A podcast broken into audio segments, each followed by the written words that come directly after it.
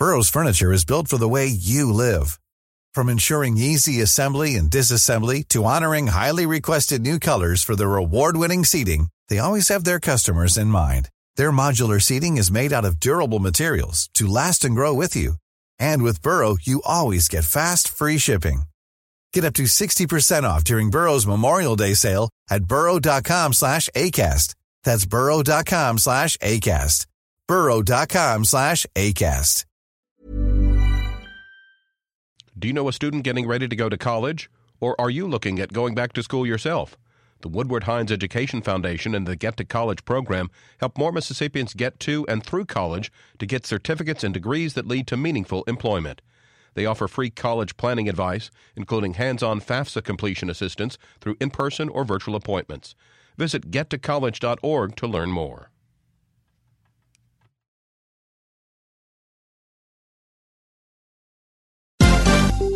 This is MPB News. Hi, this is Karen Brown. Thanks for checking out the Mississippi Edition podcast. If you like what you hear, click subscribe, hit like, or leave us a comment if your app has that feature. Then find other MPB podcasts by searching MPB Think Radio on your favorite podcasting platform. Thanks.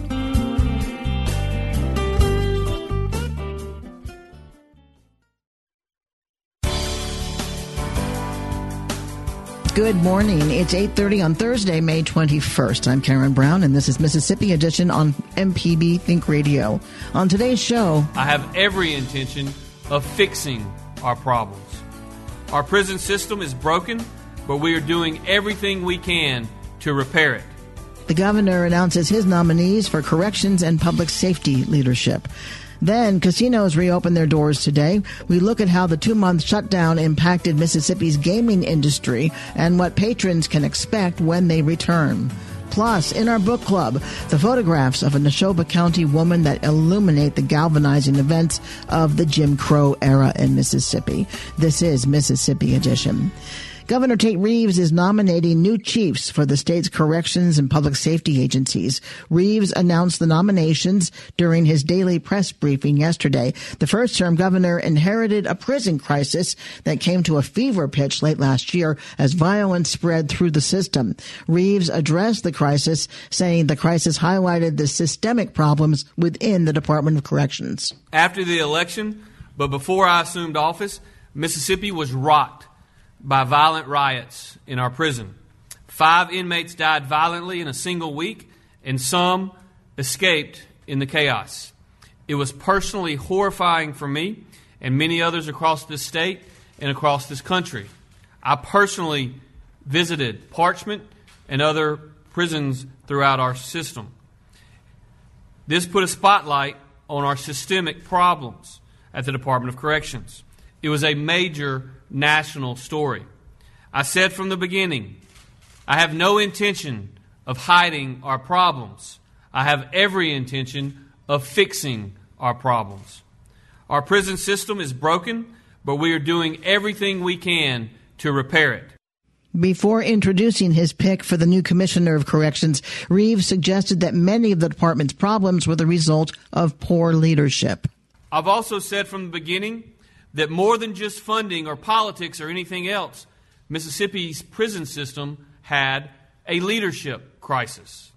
We have asked a trusted, diverse group of experts to conduct a nationwide search, to provide me with a recommendation for a permanent solution to our leadership crisis.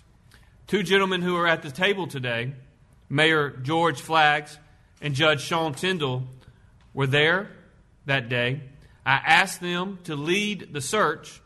They went through a rigorous process. There were many voices in the room throughout that process.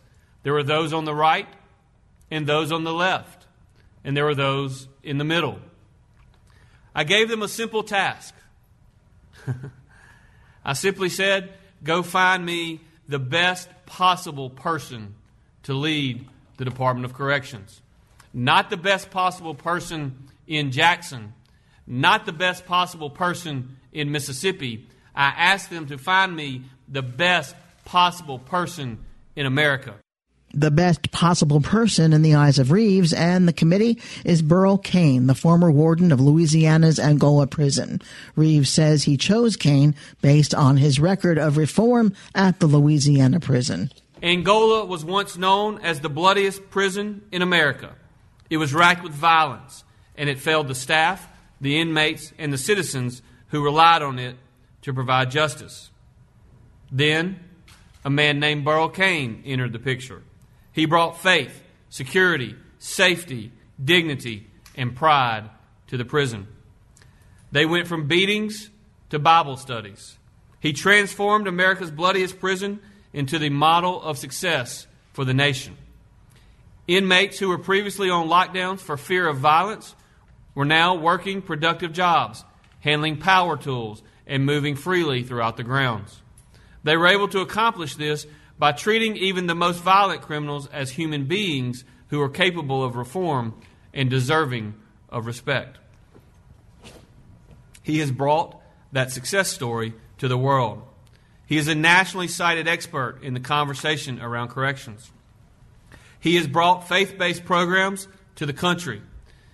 In his job interview with us, he raised the need to treat all prisoners with the dignity and respect that they have earned as men and women created in the image of a loving God. I believe that Burl Cain can bring hope to the inmates that are struggling. Time and time again, that was, imp- eh, that was expressed as a sincere goal. He assures me he will ensure that the integrity of our system is upheld. I believe he will make Mississippi proud. Cain thanked the governor and laid out a basic plan to reform Mississippi prisons, beginning with his four essential components. Promised to do a great job to, to, to help the Department of Corrections and to do the four components is essential to have a good prison. That's good food, good play, good praying, good playing, and good medicine. We're going to have those four components, and that's going to make our that's going to balance it out. And so I look forward to the challenge. I look forward to the job and to make Mississippi, lead Mississippi to have a great system. And I thank you, Governor, for the faith and confidence to appoint me as the Commissioner of Corrections. Cain left his position at Angola prison amid accusations of side business dealings, misspent funds, and wrongful use of labor by prison employees. When reporters in Jackson asked about his record, he responded, It's clean. Reeves says he and the search committee were aware of the allegations and he has no reservations over his pick. I think what's important is that that those allegations were unfounded, that there was uh, no crimes committed, and so what we have to do is avoid the hint of impropriety. We will continue to do that, and I've done that throughout my career. And uh, you're going to get investigations. It's going to happen. It, we need that. That's good, but. Uh, it was unfounded as far as any wrongdoing, any ethics violations, or what have you. What I would tell you is um, that that the search committee was aware of uh, the accusations. I was personally aware of the accusations. We did extensive research, and it seemed like that once the, the politics were removed, uh, that the accusations were basically dropped. And I have absolute full confidence in Burl Cain's ability to change the culture at the Mississippi Department of Corrections. Uh, I have the absolute confidence that he will um, do so in a in a way that will make all Mississippians proud. I have zero reservations about appointing him to lead the Department of Corrections. For a more in-depth profile on Burl Cain, tune into Mississippi Edition tomorrow. We will be joined by Maya Lau and Gordon Russell, two reporters at The Advocate during Cain's later years as warden of the Angola State Prison. Governor Reeves is also nominating Mississippi Court of Appeals Judge Sean Tindell of Gulfport as the new Public Safety Commissioner. Tindell says his first 90 days in office will help him lay the foundation for the direction of the department. Over my first 90 days of the department, I will do a, an overall assessment, meeting with all of the troopers, the different divisions within the department, central office leadership, and others to determine what the top priorities are at the department. I also intend to meet with local law enforcement and prosecutors to hear their concerns and gather their input. And of course, immediate priority of mine will be to work on improving the delays and problems we've seen uh, and witnessed with the issuance of driver's license uh, through the department. The state Senate must confirm both nominees before they take office. Health professionals across the state are continuing their efforts to fight the spread of the coronavirus through widespread testing. The Community Health Center Association of Mississippi is announcing its drive-through testing to uh, drive-through testing today at three locations: one in Batesville, one in Cleveland, and the Senator's Place uh, at the Senator's Place, and another in Seminary at the Seminary Family Health Center. Testing will be available until two o'clock in all locations and do not require pre-screening or appointment appointments. The state health department is also continuing to work with UMMC to provide additional one day collection sites. One site will be available tomorrow in Simpson County at the Simpson County Livestock Arena in Mendenhall. Anyone can be tested who is experiencing COVID 19 symptoms, including fever, cough, shortness of breath, or sore throat, or who has a known or potential exposure to someone confirmed with the virus. Those who want to be tested must first get an appointment by going through a free screening from a UMMC clinician, either through the C Spire Health telehealth app or by phone. Coming up, casinos reopen their doors today. We look at how the two month shutdown impacted Mississippi's gambling industry and what patrons can expect when they return. This is Mississippi Edition on MPB Think Radio.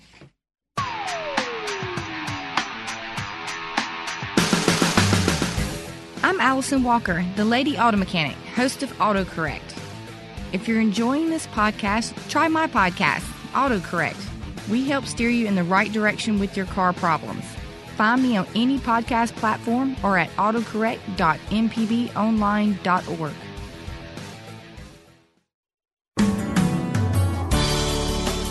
This is Mississippi Edition on MPB Think Radio. I'm Karen Brown. Mississippi casinos on the Gulf Coast and along the Mississippi River from Natchez to Tunica have been shuttered for two months, dealing an economic blow to casino workers and associated businesses.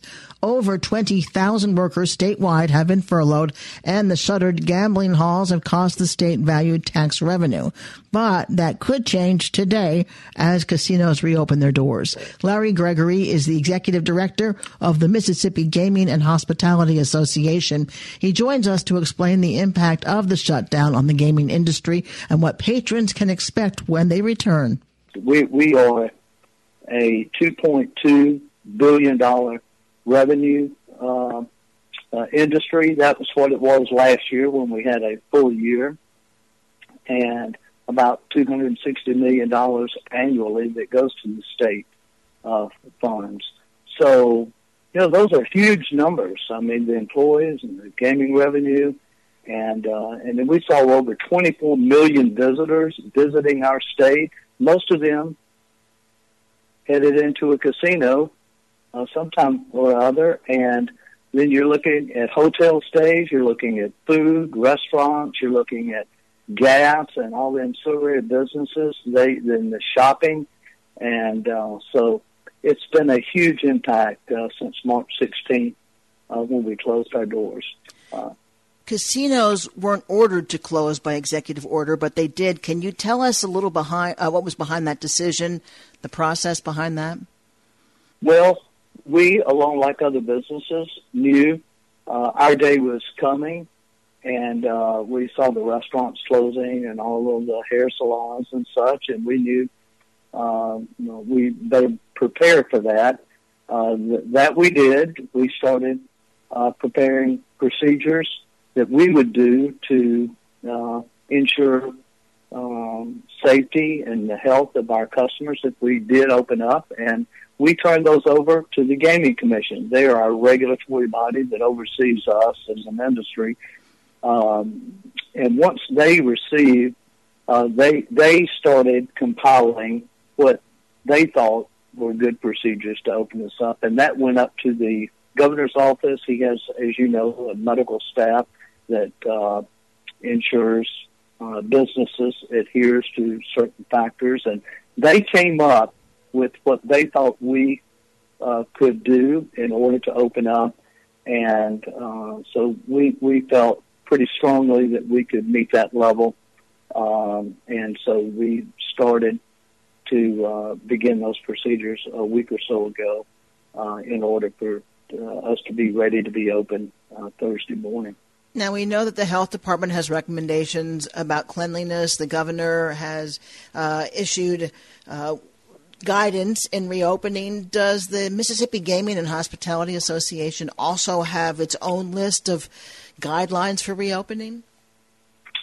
No, we don't. We have to adhere to what the state health officer has given us. And they have given us a list of uh, things to do uh, in our casino from um, uh, coming in the door and placing signage and to, to uh, be placed all around the casinos. Uh, that includes face masks for all employees.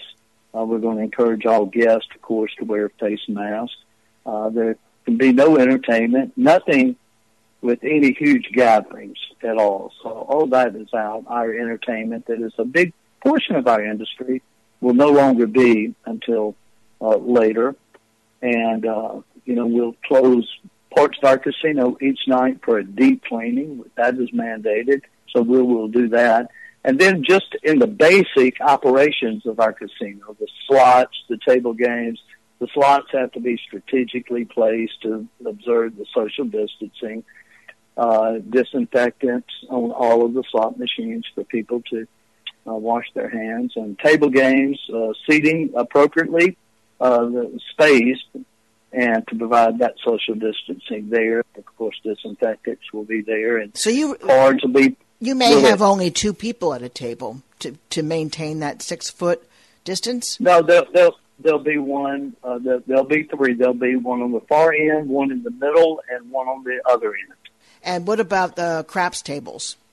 Well, the ta- uh, there's a limited amount of people there. I think there's four. I cannot remember the exact number. I believe it's four uh, per per craps table, and and the dice have to be clean on each roll. And uh, because you could imagine people touching or blowing the dice, that's a habit that gamblers do, and so we're very cognizant of that. So they will be clean on each roll what would you like to tell people? I mean, you've just told us how steps are being taken to make sure that it's it'll be clean and safe. But what will you tell people who are still reluctant to come back, to come out of their homes for for one, but to go back to the casinos? Well, you know, there's a lot of uncertainty uh, in in today's environment. Uh, we have a smarter guest uh, that that you know they're doing, they're watching television just like I am and like a lot of other Mississippians. And uh, I think this is the first step, you know, the toe in the water, you know, to see how warm it is. And let's, should I go any further? And I think, uh, you know, once they go in and they see, uh, and I, I've been there, our, our, our team members have been working here the last week or so getting it ready. And, uh, anyone knows our industry knows that we uh, we do it right. Uh, we have a lot of, of guests, a lot of employees we're responsible for, and uh, this is not something we're going to second guess or kind of skirt around or circumvent the rules. I mean, we treat it seriously. You know, our state leadership has put that burden on us to ensure the safety and the health of, of these employees and our guests and to welcome them back, and and we're we're going to meet that, and I th- I think it will not take long for our guests to see that uh, we've done it right, and they can feel confident uh, uh, coming back into a casino. Larry Gregory is the executive director of the Mississippi Gaming and Hospitality Association. Larry, thank you so much. You're welcome. Coming up in our book club, the photographs of a Neshoba County woman that illuminate the galvanizing events of the Jim Crow era in Mississippi. This is Mississippi Edition on MPB Think Radio. Contractor ever tell you the price of something and it sounds so high you think, eh, maybe I'll try it myself. Some jobs just aren't that difficult, and yes, you can do it. If you want to find out how to do those things, listen to Fix It 101, podcast everywhere. This is Mississippi Edition on MPB Think Radio. I'm Karen Brown. Few may remember Florence Mars, a white woman in Mississippi who picked up a camera to depict the Jim Crow era. It was the murder of three civil rights workers in Neshoba County, her county, that motivated her. A hundred of her photographs, most taken in the decade between 1954 and 1964, are included in the book Mississippi Witness, the photographs of Florence Mars. Co-editor James Campbell tells us about his conversations with Mars, who died in 2006 she told me that in 1954, when the Brown v. Board decision came and she saw the reaction that it provoked, she realized that the world she'd grown up with, this kind of rural black and white world of Neshoba County, was about to change. So she bought herself a camera, built a homemade darkroom in an upstairs hallway, and started to take thousands of pictures, determined to document this rural order that she knew was about to disappear. After the murders happened in 1964, I mean, part of what made them so notorious nationally was not just the fact that two of the victims were white, but it was also the way in which so many people in Neshoba County contrived to live down to every northern stereotype about white recalcitrants. They refused to cooperate with the FBI. They heckled people searching for the bodies. They assaulted journalists who were covering the case. Very few people in the town were willing to speak out and condemn the murderers. Even people who certainly knew and believed that what had happened was wrong. And Florence Mars was just one of the few who did. She cooperated with the FBI. She spoke with community leaders, urging them to speak out. She testified in a federal trial that exposed the vicious treatment of local black people by authorities. And ultimately, she paid a price for that. It seems that there are those direct on photos, primarily of the African Americans, but the pictures of white people seem to be taken without them knowing about it. I think there certainly are some candid photos in the collection. And I think you're right. More of those photos are of white people. And it, it's interesting to speculate why she was able, it seems, to develop a kind of bond of trust and intimacy with the black people that she was photographing, whereas many of the photos of white people do have a more fugitive cast, as if somehow they're less comfortable being photographed. I don't know. I mean, probably 80% or more of the photos in the book are of black Mississippians. But that's a very good observation. I think more of the white photographs have a fugitive aspect. There was one that I just really can't shake, and that was of a black man in blackface seemingly entertaining Absolutely. four white men. Yep. He's got that big white clown makeup around his mouth it just comes across as very degrading, and the white men are smiling and laughing at him. There's a history here. Blackface is the premier form of popular entertainment in the United States for most of the 19th century. And the performers who undertake it are not just white people, but black people.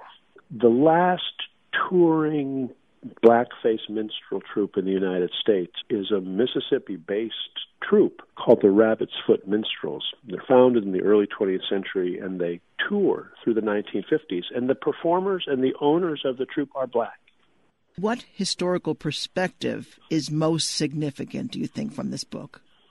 Part of what I found very moving about the book is just the way in which it reminds us not only of the kind of extraordinary human capacity for dignity and for living lives of meaning and purpose, even in contexts of utter oppression. Because the, the people in her photographs, they're living in circumstances of great poverty and violence, but they're also people of such transparent dignity and strength and resiliency. And I think that's, in some ways, the most compelling message of the entire book. There's a photo in the collection that haunts me. It's a photo of a black woman, clearly a domestic worker, bathing a small naked white child who's standing in a galvanized bucket on a porch. And Mars printed that photo over and over. And on the back of one of them, she had penciled a caption Certain things are seen to be self evident. In other words, this is part of the world that I live in that most people never trouble to see And I think her questions ask us to wonder what is self evident in our own world? What are we choosing not to see? And what are the consequences if we trouble to see?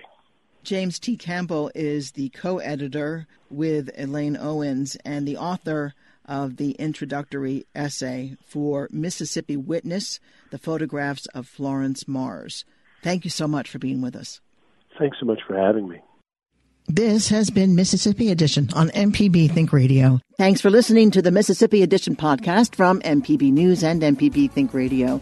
Don't forget to subscribe if you haven't already, and if your app lets you, leave a comment or review. We really do appreciate it. Remember, you can always get in touch with MPB News on Facebook and Twitter, and fresh episodes of the podcast are posted every weekday morning. I'm Karen Brown. Thanks for listening. This is Mississippi Edition from MPB Think Radio.